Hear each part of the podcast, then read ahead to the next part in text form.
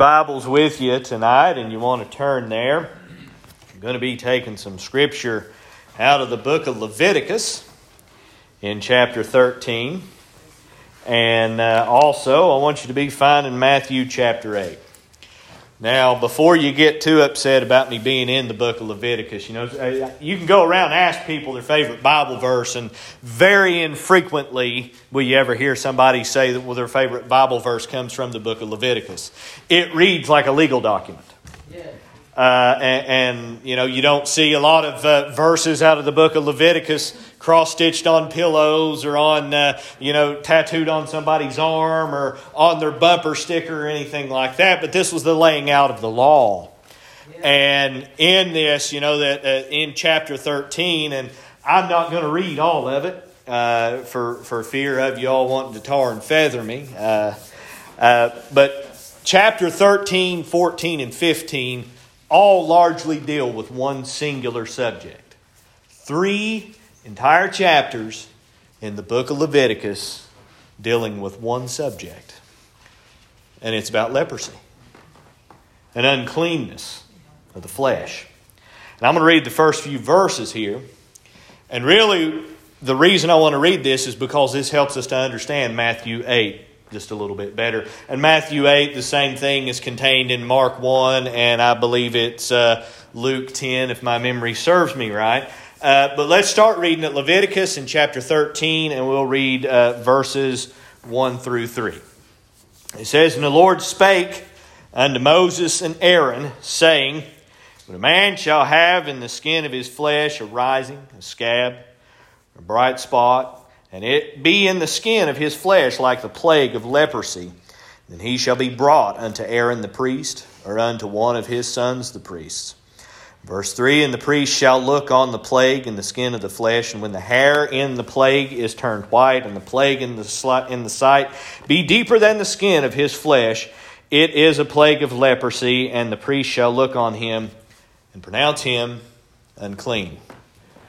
Now, I'll notice that you weren't shouting, you weren't running the aisles when I was reading this scripture. This is not one of those that makes you want to get out of your seat and run around or anything like that. But really, what this should help you understand is that leprosy was no joke to them. Okay? And you'll notice that this pronouncement of uncleanness, if we were to take the time to continue on and read all this, and I sat down one day when I was in a waiting room somewhere and they had a Bible sitting there, and rather than get my phone out looking on Facebook, I picked that Bible up and I just kind of opened it up and it opened to here. And so I started reading. And I read through those chapters and thought, my goodness, they're just going on and on and on and on and on about leprosy and all of the things that needs to be done. If you just so much as touch somebody with leprosy that you had to be quarantined and watched for days, uh, that word right there is real common nowadays, uh, uh, being quarantined and set aside, unclean and all those. And under this law, in this same book, it says that if you have leprosy, if you're declared unclean, if anybody even come with their hand job, out to shake your hand, you, ho, unclean, unclean. Uh, you were under punishment of law. And all that this law did uh, was put a person in a position to where they really couldn't get any help.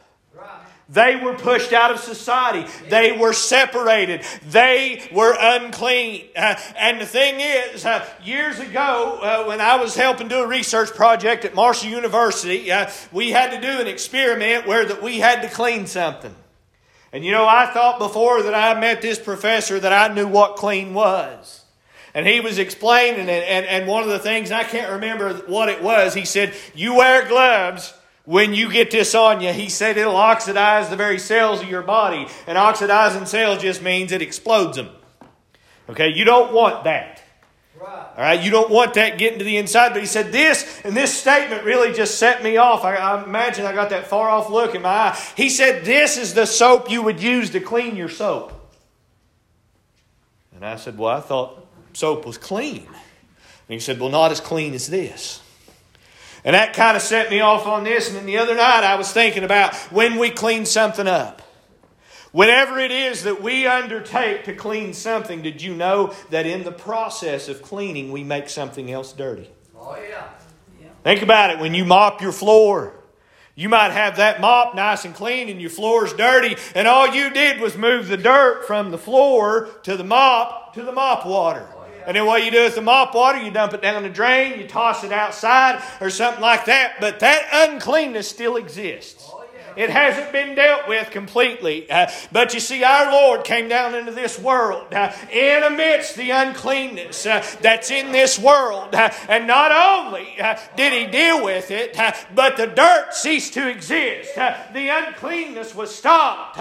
you see, when Jesus looked around at him, He said, John is baptizing you with water, but I'm going to baptize you with fire. and fire will clean, it'll cleanse. that's what Jesus came into this world to do. Uh, uh, so look at it under the context of leprosy and think of leprosy as anything in your life that might separate you from the love of God, yes. that gets in your way. Yeah. And then the remedy is what we're going to read about here in Matthew chapter 8. and it's in the first three verses. Now, to give you a little context for these three verses, right after the Sermon on the Mount, Jesus had just got done up on the mountainside uh, uh, uh, elevating the law, talking about the Beatitudes, and, and really just laying it out for them. And he tells them, if you hear these things uh, and you do them, I'll liken you to somebody that dug deep and built their house upon the rock. Uh, he said, if you hear them and don't do them, I'll liken you to somebody who didn't dig deep uh, and built on sand, and the wind and the rains came, and the one founded on the rock stood while the one not founded on the rock fell. And there's a big crowd. Now keep that crowd in mind when this happens. Lepers weren't found in crowds.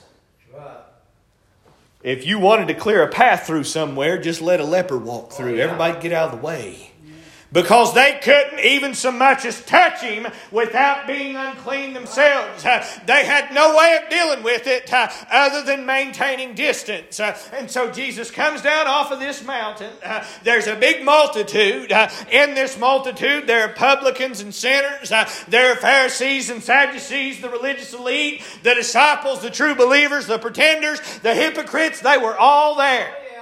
They were all following him. And notice then it says in verse 1 of Matthew chapter 8, when he was come down from the mountain, great multitudes followed him.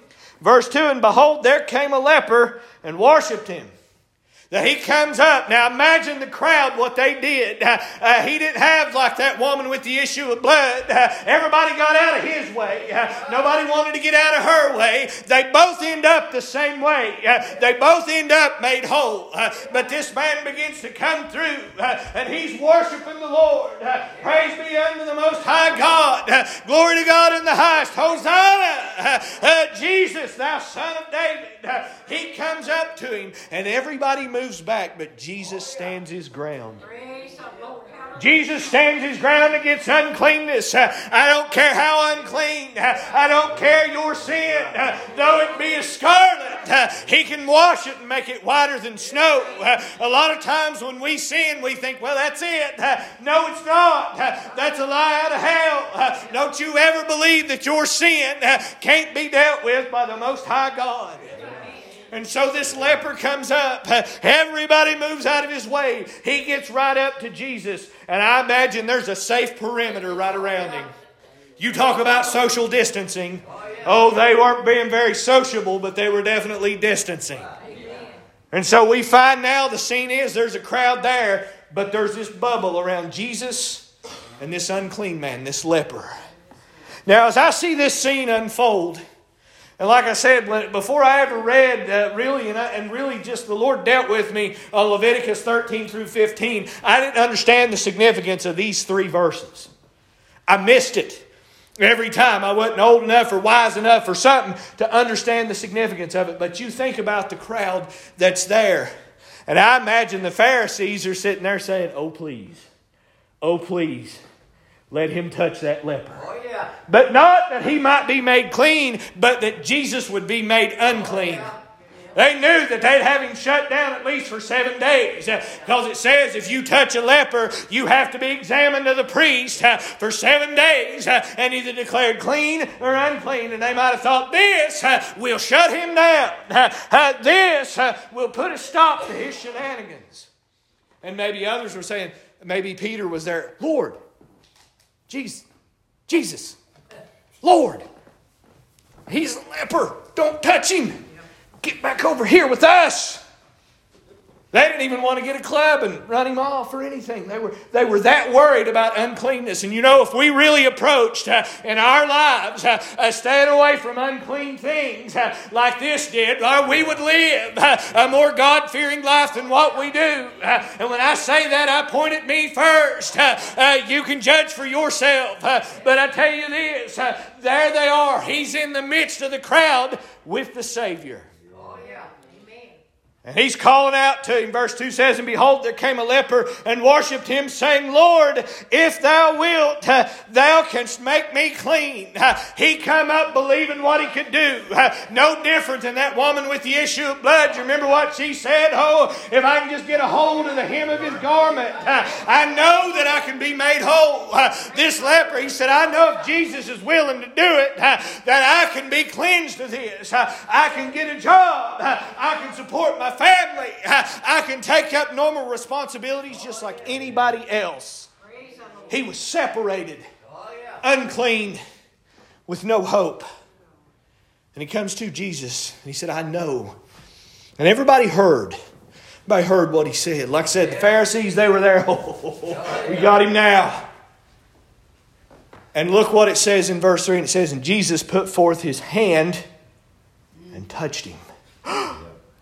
You imagine the, gra- the gasp that went up in the crowd? Did he touch it? He touched him. The Pharisees, yes, we've got him. He touched him. He's unclean. He's done. It's over. This Jesus guy was a nice little flash in the pan, but he ain't going to last. That's what they thought. They thought they had him. They felt the same way when they put him in a tomb, and we see how that turned oh, out for him. Oh, yeah. But it says now, Jesus looked at him and said, I'm willing.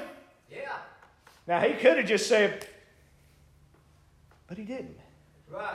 I mean, we see just a few verses down that he just speaks the words to a centurion ser- oh, yeah. about a centurion servant, and he gets healed. Yes. But he can do that. He could, he could have held out and said, just touch the hem of my garment. Yeah. But he didn't do that. Right. He reached out, physically touched him. Yeah. And he said, I'm willing I will be thou clean. And immediately his leprosy was cleansed. What he did when he reached out and touched him is he said, I, You don't need that uncleanness anymore. Let me have that. I've taken your uncleanness uh, upon myself, uh, uh, and then I'll do away with it. Rather than the dirt just going somewhere else, rather than uncleanness remaining, it was dealt with henceforth and forever more. Never again to be an issue. Because you imagine now what the Pharisees, I imagine they had to huddle up after this. What are we going to do now? Because he touched the guy, but he cleansed him. Yeah. Ain't nobody ever done anything like that. What? How do we handle that? And then while they're huddled up worried about that, Jesus is checking the box of the law for them because in the next scripture he says, in verse 4, Jesus saith unto him, See thou tell no man, but go thy way, show thyself to the priest, and offer the gift that Moses commanded for a testimony unto them. He said, Let everything be done right in accordance with the law. Uh, and then when you're declared unclean by the priest, when you've been examined and found to be clean, then tell everybody. Because Jesus knew that his fame would spread abroad, and it wasn't quite yet time. But what he had done was a physical demonstration of what he does for us spiritually that he takes your uncleanness upon himself uh, and he deals with it uh, to the point to where that it's blotted out, uh, never to be remembered again, uh, never uh, to come up before God again. Uh, now, a lot of times there's unsound doctrine that floats about in this world that says, now, if you're a Christian and you knowingly sin, you willfully willfully go in the wrong direction, uh, you fall to temptation, uh, well, then that's it. And to me, that's serving a, a very belligerent and evil God, if you really believe that. But rather, our God is the one that He'll look and you come in covered head to toe with mud. And He'll say, Let's clean you up. Oh, yeah. Let's make it right. You messed up. I can't tell you how many times that I've got down and said, God, I've messed up again. God, I need you to cleanse me. And Satan there saying, Oh, you've gone too far. Uh, this time, uh, uh, you might as well just quit being a preacher. Uh, you might as well just quit being a Christian uh, and just go out into the world. Uh, and that's when I have to say, I rebuke you in the name of the Lord Jesus Christ. that I stand on this word. that in 1 John 1 9 it says that if we sin, He is faithful and just to forgive us and to cleanse us of all unrighteousness. You know what that means? He cleans us up, and He's able to clean us up. And there's no better cleansing than what he has. If you turned into the 119th Psalm, you would find that David wrote down and said, Wherewithal shall a man uh, uh, cleanse his path? Uh, by taking heed uh, unto God's word. Uh, that's what we do. Uh, we listen to God's word. the washing of the word is what helps us in the difficult times. It's when we lose our temper. It's when we say something we shouldn't say. We look at something we shouldn't look at. We desire something that we shouldn't desire. And we deal with it right then. This man, when he come to Jesus now, he could have went to doctors. He could have tried to hide it and cover it up. But let me tell you something. No more of a mess does man ever make than when they try to cover their own sin. Oh, you don't believe me? Ask Adam and Eve. You don't believe me? Ask King David. Oh, he tried to cover up adultery with murder. I, you know, in our minds, one is worse than the other. But I, and I had a student a while back ask me. They come to me and said, Mr. Williamson, I got a question for you, and it's a religious question. She said, Are you allowed to answer it? I love it when they ask me those kinds of questions. I'm like, Well, I don't know if I'm allowed to, but I will. And I said, But now, before you ask, if you're just wanting me to say something that makes you feel good about yourself, I won't do that. I told him, I said, Now I'll tell you what the Word of God says. And she said, Will a person die and go to hell for being a homosexual? And I said, Yes. I said, It is a sin. And I said, But now understand this it's no more of a sin than telling a white lie. Yep. Now everybody looks around, oh, I'm not homosexual, but then they'll lie. They'll steal. They'll covet. Yeah. They'll take the name of the Lord in vain. They'll not hold strongly. And the Bible says if you're guilty of breaking one of the laws, you're guilty of them all. Uncleanness before God is uncleanness. All sin is bad. And it's only worthy of death. But we look around and we try to attach degrees to sin. We look around and say, well, that guy over there's sin is way worse than mine. And God's saying, no, it isn't. All sin before me uh, deserves death. Uh, and the only cure is the blood of Jesus Christ. Uh, and I told this young lady, I said, now look, uh, there are people that have tendencies. Uh, I told her, I said, I have tendencies. If somebody makes me mad, I want to sock them right in the snout. Uh, I said, but I don't. I, I, I try to keep my body under subjection. I, try to do what I can uh, to stay upright and righteous before the Lord, but we all have our struggles. Oh, yes. You see, we run around and we want to condemn everybody else. That's exactly the spirit that the Pharisees came oh, in. Yeah. Every time that there was something good, the Pharisees wanted to come and douse the fire. Oh, yeah. They wanted to say, Well, Jesus, you're unclean. You know what Jesus did? He went on. I believe that kept him off of his back for a little while. They followed at least at a little greater distance because they were like, I don't know if he's clean or unclean. We'll have to watch him for a while. But he went on in his ministry and all the things that he done, you know, and all these miracles. And I love a good miracle. And miracles still happen today, church. Don't ever discount uh, uh, the miraculous power of God. Uh, but know this that Jesus, he would always downplay miracles. And I remember when I first started reading that, and I thought, why would he do that? Why wouldn't he just say, yeah, look at me?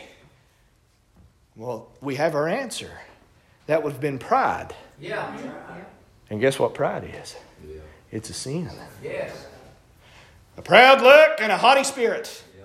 goeth before a fall. The Lord hates pride. That's right. That's why that whenever Satan told Jesus, "Yeah, if you're the Son of God, yeah. command that these stones be made bread." I don't even believe that you are, but if you are, yeah. make these stones into bread. And Jesus could have done it, but he didn't. He answered, With it is written, Man shall not live by bread alone, but by every word that proceedeth out of the mouth of God. Uh, he said, There's something more important than bread. Uh, you're asking the wrong questions. Uh, what that he did when he did these miracles was he touched people so that they would glorify God, so he would get the praise. that if I was able to work these miracles, if God were to trust me with that, it would be because that he brought me to a point to where that I would be able to say, It ain't me. It's him. Because you look at Joseph in the Bible, when it was that he was brought before Pharaoh. Remember that? He was brought out of a prison. And the thing that really stuck out to me the most was they took a whole day to clean Joseph up before they brought him to the Pharaoh. Surely he stinketh, I would say, would be something along the lines. They had to wash him and clean him up and cleanse him, and they bring him before Pharaoh because they're like, I know a guy, met a guy, his name's Joseph. Uh, he's a Hebrew prisoner, uh, and he can interpret dreams. And this was after that he'd been forgotten about for three years. Yeah. Right. And then when they stand him before Pharaoh, and the butler's there, and he's got his tile done up, this is the guy's telling you about Pharaoh. He'll help us out. He'll tell you what it is and Joseph, the first words out of his mouth are, No man can do what you're asking. I imagine the butler got a little worried. Uh-huh. Whoa, now, wait a minute. But Joseph said, But God knows. Yeah. Yeah. He pointed to the Most High God. God should get glory from your life. God should be able to be radiated out from your life. Uh, uh, that when people see you, yes, uh, if they look closely enough, uh, they put you under a big enough microscope, uh, they'll see uncleanness, uh, but He's still working on you. you're a work in progress. and don't ever think that you've got to clean yourself up before you come to the Lord. That's not how it works. Years ago, I'll give you an example from my childhood. Years ago, there was a fellow that worked for my dad. He uh, run a business, and we had a garage up around East Lynn there. They call it the old Sanford and Sons Garage. We haven't owned it for years, but it's still locally known as that. And this man that worked for my dad would later be my grandfather in law. I was yet to meet uh, his granddaughter, who I would fall in love with and consequently marry. But his son would come there, and he was he was this guy who was just really fun, and he was all the time showing me really neat and cool things. And uh, he would take a rattle can, a spray paint can. Everybody, I imagine, is familiar with one of those. You shake them, and you hear that thing rattle around inside. Well, he showed me and my brothers one day that you could let all the pressure out of that can, crack it open, and it was a marble. And I thought, well, that's a toy. That's it. You just throw the marble in that can. I love marbles. He'd get it out, wash all that paint off of it, and give it to one of us. Of course, me and my brothers would fight over it, and where I was the littlest, I usually didn't get one. I was determined to make it happen myself. And so I caught nobody around now. I knew better. I made sure nobody was around. I went into to the shop and I found a paint can, and it felt mostly empty. And I got it and I grabbed up, uh, I would later, I didn't know what it was at the time. It's called a chipping hammer. It's what you use whenever you weld and you knock the flux off of it. It's got a real sharp point on it. Now, don't get ahead of me. Let me tell the story. so I get the can and I, I tuck it under my shirt and I get that chipping hammer. And of course, George Browning was his name. He sees me, what are you doing? You know, talks to me and everything. Oh, I'm doing good and everything. And I'm in a hurry. And I go out beside of the garage, out of sight of him or anybody else, and I look over both shoulders and everything. I forgot one crucial step in the process. Now, as a science teacher, I understand pressure very well. As a six year old boy, not so much. And so I raise the hammer and I swing with every bit of the force that my 35 pound body can muster and it hits and dents the can. Nothing happens. And so then I rear back again and I hit it again. Nothing happens. And I hit it several more times. And I mean, I'm hitting it in quick succession mouth open, tongue out. And finally, the can gives up and relents to the pressure from that hammer. And my reward is a face full of Smurf blue paint that I'd got what I wanted now, and I was up to no good. Okay? And I remember it hit me right in the face and all over my body, and I'm sure mom remembers it probably more vividly than I do. I come running to her looking like a smurf. And the thing was, is I started trying to get it off of me. Tried to clean myself up. And I've thought about this situation for years afterward. Was one of the first things that I did because George come out there, my later grandfather-in-law. And I begged him, don't tell my daddy. Please. he said, I ain't going to tell your daddy. I said, You promise? I won't tell him, son. well, dad comes in not long after that's happening. My older brother Jason's with him, and dad sees blue paint from outside the garage to inside the garage, the chipping hammer, and it still has blue paint on it. I still have the thing right now. It's still got blue paint on it. And dad asked him, George, what happened? Jason said he just kind of might want to ask Jeremiah. That's all he said. Well, mom got me cleaned up, and I remember, man, I was under the gun there. I knew I needed to get cleaned up before dad got back. I couldn't do it myself. Mom had to help me. We got that paint washed off while it was able to be washed off, and then dad put me to the question when I come back out there. And I lied to him. I learned that day that a lot of times when a parent asks a question like that, they already know the truth.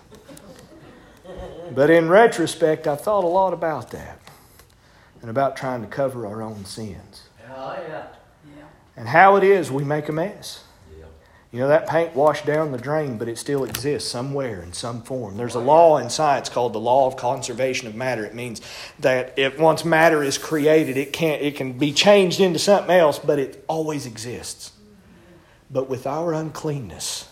When God cleanses us of our uncleanness, it is dealt with once and for all. That it's completely done. That when Jesus died on the cross on Calvary, sin was done. It had had its day. Uncleanness was dealt with. That every single time that uncleanness tries to attach to us and we get our hands dirty, that all we have to do is wash with the Word of God to cleanse our path, to keep our righteousness. But all the time the devil's saying, can't do that. This once too often. You ever think about how ridiculous that would be in terms of getting our hands dirty? Well, I washed them yesterday. Am I going to have to wash them again? Yes and keep going back. Because in the book of Leviticus, it talks a lot about physical cleanliness. Uh, and there's nothing wrong with that. I've always been amazed uh, at the fact that in Leviticus, uh, uh that nobody knew about germs or anything like that. Uh, and yet, thousands of years before scientists uh, was ever able to get a microscope and look at a germ or know anything about that, God knew exactly about them and He told them how to deal with them. That it used to be that it was uncommon practice to wash your hands between patients in a hospital. And when that, that was proposed because of a high mortality rate amongst pregnant women, and a nurse proposed it and she had been reading the book of Leviticus, because those doctors would be down in the cadaver lab working with dead bodies. And then they would come up and do a pelvic exam on a woman, and she would get an infection. And when that nurse proposed that they wash just with clean water, yeah. that the mortality rate dropped dramatically. Later on, she said, let's add some lye soap into the mix. And then the doctor said, that'll take too long. That's too bothersome. And you know, I don't think we're all that different sometimes with our own spiritual uh, cleanliness. That'll take too long. Yeah. I don't really think God will hold that against me. Let me tell you something. Thus saith the word of God sin is sin, is sin is sin. And the only end result from sin is death. That if a person wants to live, they have to have Christ. Uh, they have to be washed in the blood. Uh, they have to be washed uh, continually with the Word of God and scrub real good and make sure that you deal with sin at the source. Because this man, what he come to Jesus needing, was cleansing physically, but also spiritually. Right. The woman with the issue of blood, if you were to turn back into the book of Leviticus, and a person had an issue of blood similarly, they weren't allowed to be around anybody else. And guess what? They were deemed unclean. You know, she had a lot harder path to get to Jesus. Yes. She got stepped on. She crawled on her belly, through people's legs. I imagine that people about tripped over and kicked her in the ribs. You ornery thing, get off of me. Don't touch me. But when she got to Jesus Yeah. and she reached out, now her faith, Jesus said, Your faith has made you whole. Right. Praise the Lord. So when you sin, when you mess up, when you are defiled, made unclean, come to the Lord in faith believing Yes. That he can make you clean and that's exactly what that he'll do Uh, and he'll not hold back. Uh, uh, he'll cleanse completely. Uh, he'll deal with sin perfectly uh, because we can't. Because if you looked in the chapter right before chapter 13 there or no i'm sorry after chapter 15 in the book of leviticus it talks about the scapegoat.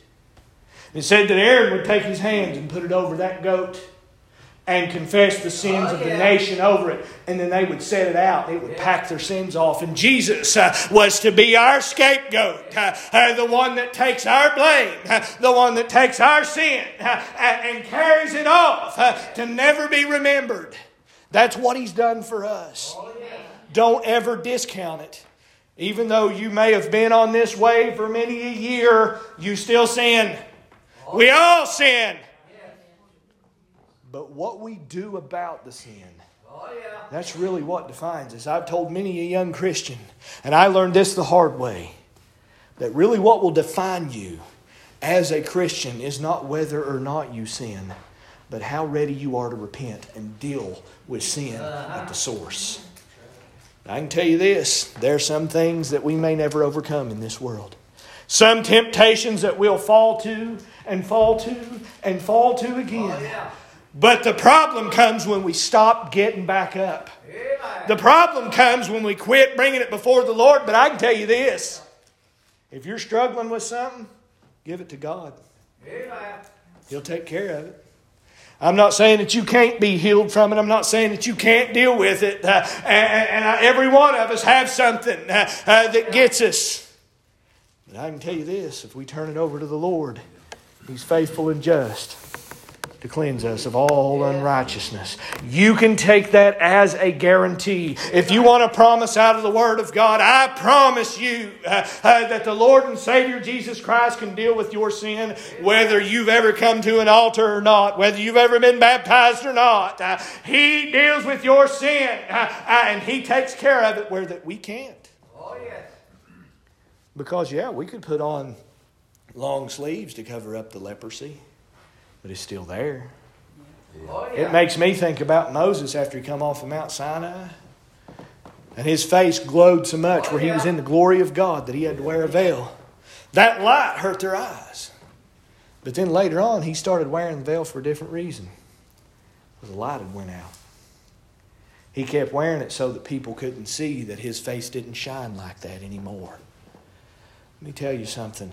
Every aspect of your life should radiate the glory of God. Oh, yeah. Maybe not physically, but when they see you, do they see God in you? Do they see the testimony that you have? And don't ever be afraid to give your testimony. Amen. Don't ever hold back uh, on telling somebody, this is what the Lord did for me. Because I can tell you that as a parent, I would have never been able to bring my children to this point had God not blessed me to be able to. I would have never been able to provide for them, I would have never been able to protect them. There was a happening several years ago. I was at Wahama High School working. If you don't know where Wahama High School is, you're just like I was before I worked there. It's way up in Mason County, there, in the town of Mason. And it's a little rinky dink high school. I'd never been there before in my life. I'd only ever heard of it. It was a two and a half hour drive from our home. And I would pray every day, Lord, watch over my family. Take care of them. Lord, I won't be there if something happens. Well, there was one day that there was a fan in one end of our trailer there that it malfunctioned and started heating up, and the smoke went to rolling out of it. And it just so happened Elijah and Faith never went in that end. But for some reason, they went back there.